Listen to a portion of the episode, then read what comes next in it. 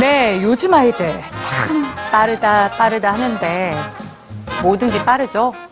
하지만 10살도 안 된 나의 자녀, 초등학생에게 사춘기가 찾아온다면 성조숙증을 한번 의심해 봐야 합니다. 신체 건강뿐만 아니라 아이들의 정신 건강에도 악영향을 미치는 성조숙증. 오늘은 그 원인과 예방법을 생각해 봅니다. 함께 보시죠. 달콤한 음료수, 플라스틱 그릇, 그리고 싸움이 잦은 부모. 이 셋의 공통점은 뭘까요? 공통점은 바로 아이들의 성조숙증과 연관이 있다는 겁니다. 보통 12세에서 16세 사이에 나타나는 2차 성징이 여자아이의 경우 8세 이전, 남자아이는 9세 이전에 나타나면 성조숙증으로 진단하는데요.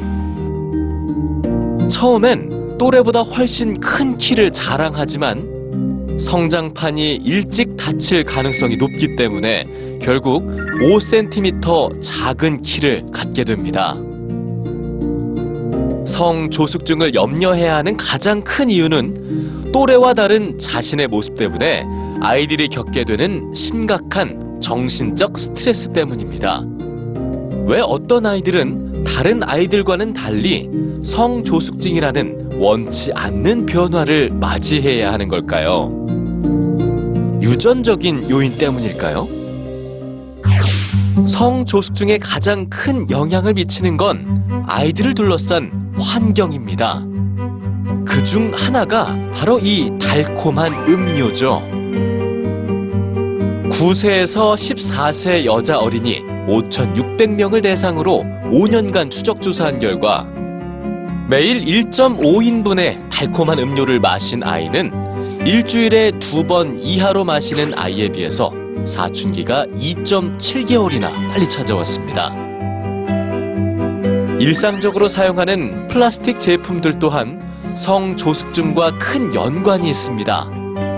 단단한 플라스틱 제품을 제조하는 데 쓰이는 비스페놀 A, 즉 BPA는 대표적인 환경 호르몬입니다. 이 환경 호르몬이 아이들의 몸에서 마치 성 호르몬인 양 혼란을 주며 성조숙증을 재촉하는 거죠. 사이가 좋지 않은 부모 또한 아이들을 비정상적으로 빨리 자라게 합니다. 5세에서 6세 사이의 여자아이들을 13세가 될 때까지 관찰한 결과 관찰 대상 중 73명은 8세 때 그리고 180명은 12세 때에 가슴이 나오는 등 2차 성징이 시작됐습니다. 가족의 불화가 잦거나 억압적인 환경에서 자란 여자아이일수록 2차 성징의 시작이 빨랐던 거죠.